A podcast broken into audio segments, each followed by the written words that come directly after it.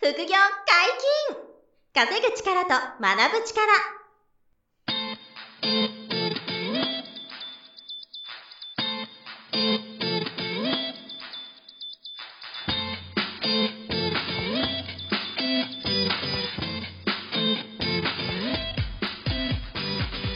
この番組は稼げるようになりたいを叶える副業アカデミーの提供でお送りいたします副業アカデミーはあなたに合ったお金が稼げるスキルを身につけるためのスクール初級コースから上級コースまでさまざまなジャンルの副業ノウハウを学んでいただけます詳しくは「副業アカデミー」で検索くださいこんにちは、小林正宏です。よ山本博史です。よろしくお願いしろましす。くお願いします。本日もえーゲストは黒川義弘さんです。よろしくお願いします。はい、よろしくお願いします。黒川義弘です。します。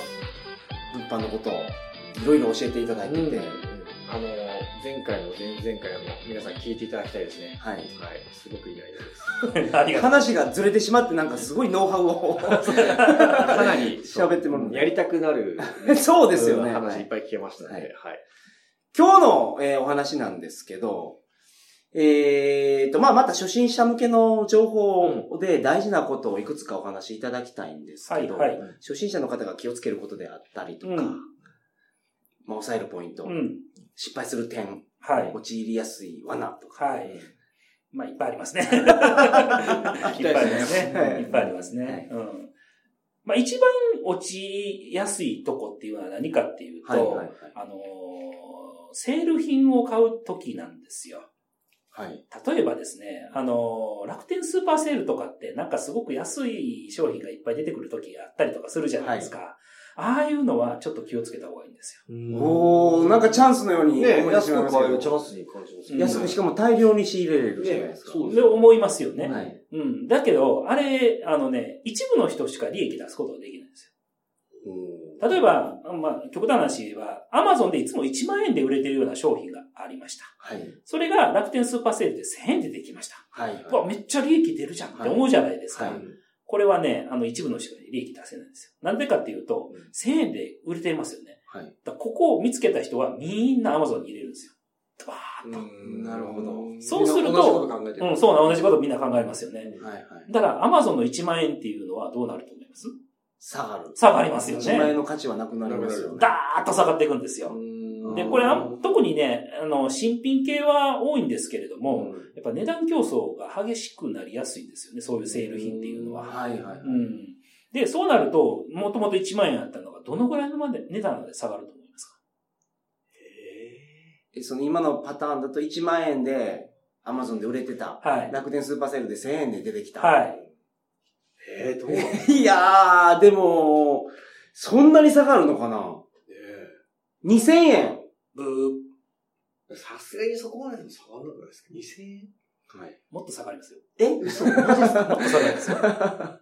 ええ5000円ぐらいだなと思う。半額とかになっちゃったら嫌だなと思ってたんですけど。もっともっともっとなんですか1000円まで下がる。もっと下がりますよ。え、1000円から割り込むんですか割り込みます。嘘。赤字じゃないですか。赤字ですよ。ええあみんなが、そんな売りたい人がうん。多すぎて。多すぎるんで、はい在庫がダブついて、そうです。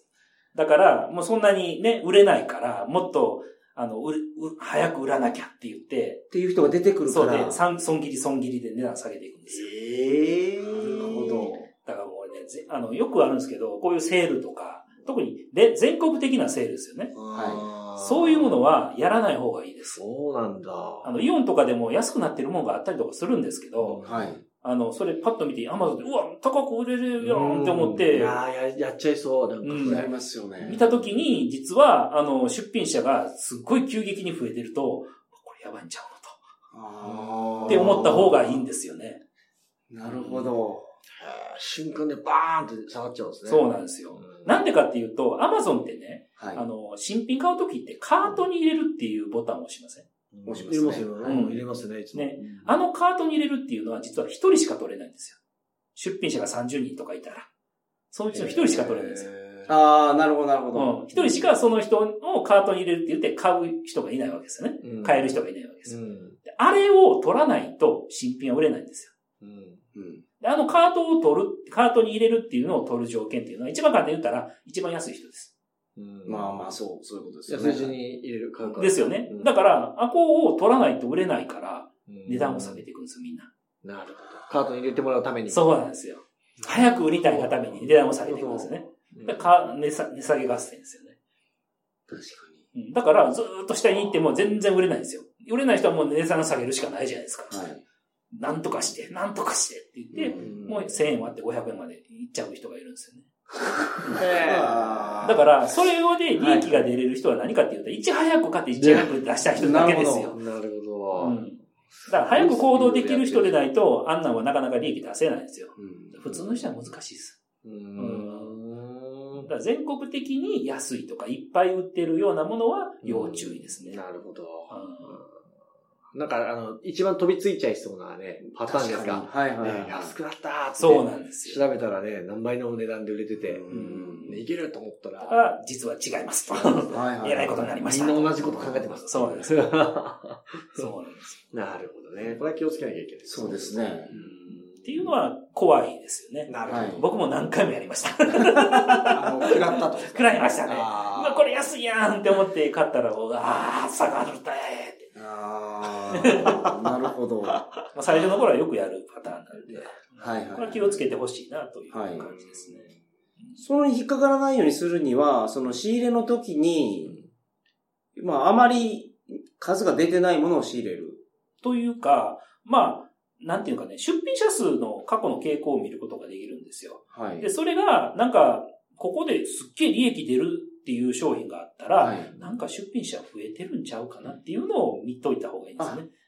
ーなるほどで、それが急激にブワッと増えてたら、うんあ、これ怪しいわと思った方がいいんですよ。うーんなるほど、なるほど。うんで、楽天スーパーセールとかやったらまだ分かりやすいんですけど、はいお店で仕入れてる時ってイオンとか、これが全国的なセールかどうか分かんないじゃないですか。なるほど。確かに、うん確かにそうですじね。ゃあこれはどうなんかっていうのはお店の人に聞けばいいんですよ。これは他の店でも安くなってるんですかとか。ほうほうなるほど。例えば、そのお店だけでやってることもあるんですかやったらいいんですよそれねだ。ったらいいですようんね。限定的に限定セールやったらいいんですよ。うんうんタイムセールとか。でやったらいいんですけど、うんこれが全国的に同じ値段で3000円とかになってる。アマゾンでは7000円で売れてるとかなったら、うんうわ、これやばいなと。うんはいはいはい。っていう確認をしなきゃいけないですよね。なるほどね。うんそこはちょっと怖いとこではあるかなと思いますね。はいうんすごいポイントですね、これは。ねえ大事なポイントですね。うんなんか、落とし、なんつうの、落落ちやすい落としう穴ん。僕も打ちまししたから。た。ねえ。い やー本当にねもう飛びついちゃいそうですよね。そうなんですよあー確かになるほど。まあ、それが多分みんな陥る罠ですね。はいうんえ、他にもありますものいっぱいありますよ初めての人に気をつけてほしい。あとはです落としね、やっぱりあの、同じもんだと思ったら違う商品だったとか。うはんそれは、そう写真を見て、うん似てたけど違うかった違うかったっていうのは、あのあーまあ、よくあるんですけど、型番見て同じ商品やなと思うんですけれども、はその型番の後ろ一文字が全然ち、あの、一文字違うだけで違う商品やったりとかするんですよ。い。うんえ例えば ABC123 とかいう商品があったとしますよね。それは ABC123 はすごく高いんだけど、後ろに A がついたら実は現行品で全然利益出ませんよとか。なるほど。あーなるほど 123A。はいはいでう、ん。 123のやつだと思ったら。思って買ったら実は、ああ、違うかったって。うんで、それ例えば ABC123 に売ると、これ違う商品やないか言ってクレームが来るんですよあねあ、なるほど。うん。怖いね。それも確かに気をつけないとやってしまいそうですね。そうなんですよ。うだんからそういうちょっと細かいところはいろいろあったりとかするんですけれども、まあ、そういうような商品の特定であるとか、はいはい。セール品には気をつけろとか、うんっていうのは、まあ、よく陥りやすいんですよね。うん。あと、もう一つあります。偽物です。偽物問題。偽物ですよこれはねね。これ、偽物を Amazon で売ると、あうんのアカウント、きあの、閉鎖されちゃうんで。ああ、恐ろしいですね。そあーれえ、でもそれ気づけないっていうことありませんかあー偽物って気づけない。ありますよあります売よっちゃったみたいな。あありますよ。そういう場合はもうしゃあないですよ。ごめんなさい。言うしかないですよね。うん。で、やっぱそれを気づくポイントはあるんですよ。うん。はい何かっていうと、やっぱり、た特にヤフオクとかで多いんですけど、新品で利益がすんごい出るのがいっぱい出てるものは怪しいと思った方がいいです。うんうんこれ絶対利益出るぜ。うわ、お宝の山見つけたでっていうやつは、特に新品はい。は偽物である可能性高いですなるほど。なるほどまあそこで違和感感じなきゃいけないですね。そうなんですよ違和感ぼやっと。で、これチェックする方があるんですよ。はいおアマゾンのサイト行ってレビューを見るんですよ。ーうんはいだから偽物で回ってますとかいっぱいレビュー書いてあったりするんですよ。なるほど、なるほど。これあの、その出品者の、そうそうそう。あの、レビュー。出品者じゃなくて、出品してる商品のレビューを見てくださあいー商商品の品レビューを見てほしいレでビすューよ。ね。うん商品レビューって出品してる人が複数にわたってても一つになります一つになりますようね。んそこ見てみたら偽物ですとかなんとかって書いてあったりすると、なるほどあ、これは偽物で回ってるやつなんだなると。うんこれね、まず結構は、、偽物がこう市場にこの商品出回ってるかどうかっていうのを調べるのがそこが使えるってこそうとですね。ううんん。あとは Google で検索したりとかして、はいなんか上の方に偽物がとかとかって書いてあると怪しいなとか思ったりすまあるのそで。こはちょっとこう、アンテナ張って、慎重になって調べるポイントではそあうでりますすね。ね。これあん結まり安易構にポンね、ポンポンって買っちゃわないっていうところですよね。結構大手の商品でもあるんですよ。へ日ー立と。か。えー、日の偽立物そうそう。美顔器なんですけど、うお怖いなーへー普通に売ってるんですうんよ。はいそれでも偽物でもあってるんですへえ。それってそのもう、なんていうか完全に真似してるんですけど、たまたま似ちゃったよ。んじゃいなや、いじゃなく完全真似して完ま全すに真似してはい、騙して売ろうとしてる人がいるって。ことことここが違いますとか、なんかあの、そのレビューに書いてあったりとかするんですはけいどはいはいはいはういん、でもその分かんないですよ。うんうん。だから分かんないものはもうやらない方がいいですよ。確かに偽物出回ってる。まあでも、し偽物が出回ってるやつはもう、やめといた方がいいですよね。まあ、そういうことですよね偽物捕まされるいや、まあ分かんないそうですねね。本当に僕も一回に捕まされたことあります。はいはいはいあ、これやってもうたっていうのはあったりするんですけど。。で、その同じ日立の美顔器でも偽物がある商品とない商品があるんですよ。なるはいいはいはいえ、あと、例えば、あの、壊れちゃってたとかどうなんですかその、買い入れたら、はい。割れ、壊れ、割れちゃってたとか、壊れちああゃー、ってまたあ、とか、動かなかったとか、はいはいはい。こういうリスクっていうのはどうなんですかまあ、やっぱちょっとはありますよね。うん。だから一つ、まあまあ、ヤフオクに限ってなんですけれども、壊れてたら、あのーまあちょっと、壊れ、あの、これ壊れてるやないかっうてん出品者に文句言うっていうのもできますけれども、うんそれも何ヶ月も経ったあたりでなかなか文句言えないじゃないですか。うんはいうんで、まあその時はもうしゃあないですうんなよるねほ。ど。あの、一回手元に戻して、ヤフオクで実はジャンクで売ったりとかします。ああ、うんなるほど。検品した時にもう壊れてたら新品で売ったら、まあそれはクレームもうつそきれまはすからダメですし、はいまあ中古でも同じじゃないであすか。ー基本的に Amazon で売るものっていうのは動作してるものじゃないと売っちゃダメなんで、うーん、なるほど。うんジャンク品は売っちゃダメですよね。はいはいはい。であヤフオクは実はジャンク品でも売れるんですよ。はあは動いてなくても売れるんですあジャンクって明記して。よ。うん、そうそです。これジャンクですと。はいまあ、そこはちょっと割安に変えると。まあ、それで損切りするしかないですなけるど。ほどね。そういうのが、あ出て出てしまったら、まあ、多少損切りも。そう、やむんですう。んでも、大体僕の場合だと1%か2%ぐらいですよ。そういあうあ、そうそういいうう、そんなもんですかそううんですか返品食らうとか、うんなるほど動かないとかって言われるものっていうのは。なるほどね。クレームの対応ではい心がけてることって何かあります、お客さんからなんかクレームが上がることって、はいまあ続けてたらあると思うんですけど。はないうん。基本的に Amazon が対応してくれるので。るほうんど。おーそんなんですね。で、Amazon で売ってるのってはい、基本的に30日間返品無料なんですよ。はいはいはその間やったら、なんか不具合やったら返品してねと。全額返金しますよっていうのが Amazon のスタンスなんですよはね。い。うんだから大体そこで収まることが多いですよね。なるほど。うんうんだからあまりここにクレームっていうのが、そんなには来ないはいはいはいですね。もちろん来る時もたまにはありますけれども、はいその時はもうシャークすいませんって言って全額返金しますとか。ああ。うんまあそうやってやった方がいいんですよね。全額返金して。。もちろんそうですすよね。うんあの変なレビューがついたまま。うん。とかならならないようにっならなていいよううにね。ね。うんやっぱり、初めて買う方ですとショップのレビュー見ますもんね。実はね、Amazon あんまり見てない人が多いんですよ。えええーそうなんですか。だだ僕ら始めたらやっぱレビューついてないじゃないですか。はいで、あのレビューって、だいたい40個売れたら1個つくぐらいの。イメージですよ肌感 Amazon 覚で的に。はい。だから、えーあの、本当最初はしレビューつかないんですよね。はい。レビューついてなくても実は売れるんですもよ。もう、主極端な話言ったら、1ついてるレビューしかない人でも売れるんですよ。う。なるほど。そうなんだ。そうなんですよ。で、40個がやって1個つけてくれるってことくれるぐらいでってす。いうこはとい。ですかはほとんどの人はまあ確かにフィードバックしてくれる。しないですねう。んヤフオクやったら大体ね、評価やり合いっていう文化があありりまますすけよど、ね。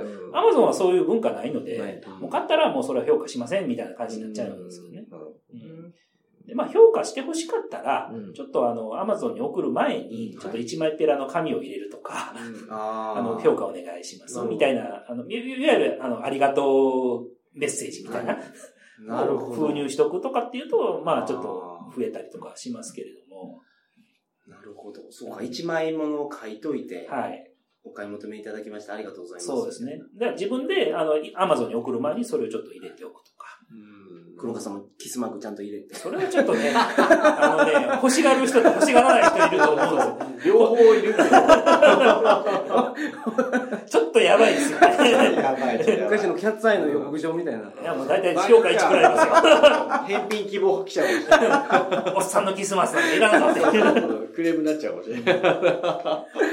なるほど。らまあそういうのを入れておくと、まあちょっとね、あの、評価していただける可能性も高まりますよね。確かに確かにうんうーん、そうか。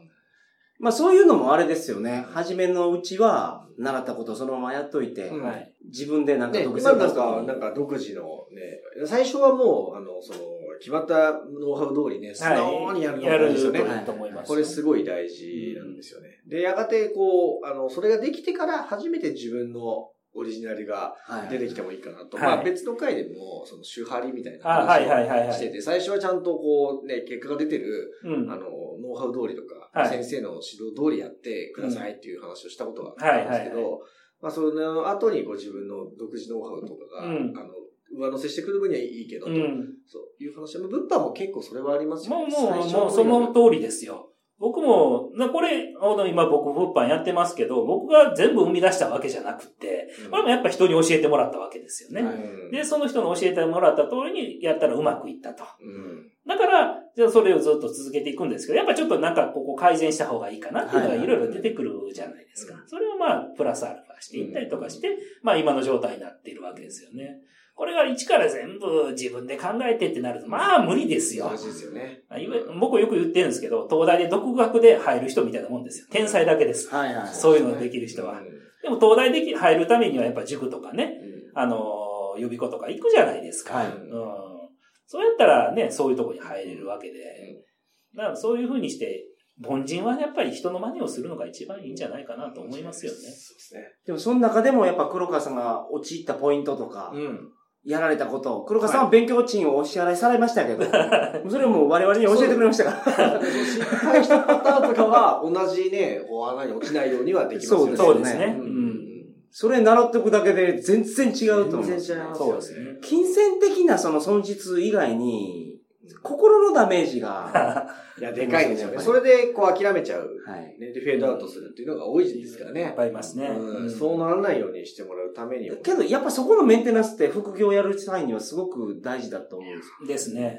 うん会社でミスしても、うんまあ始末書かみたいな。はい。まあまあまあまあ、確かにね。どちらかっていうと、うんそこのリスクは会社が引き受けてくれたんですけど、はい副業ってなったらそれ自分で背負わなければならないので、うんそこはやっぱ失敗はできるだけ減らしたいですけど。そうですね。うん確かだからやっぱりそういう意味でも、その、もともとある成功ノウハウと、あとまあ失敗しないように気をつける、まあ、ルールとかノウハウも、はい。あの、素直に聞いてやっていくっていう方がいいですよね。うんそうですね。いきなり我流でやらないっていうのは、すごい大事ですじよゃあ結構僕もそれは気をつけてますね。ね。うんうんやっぱまずは素直にやってみようと。うん。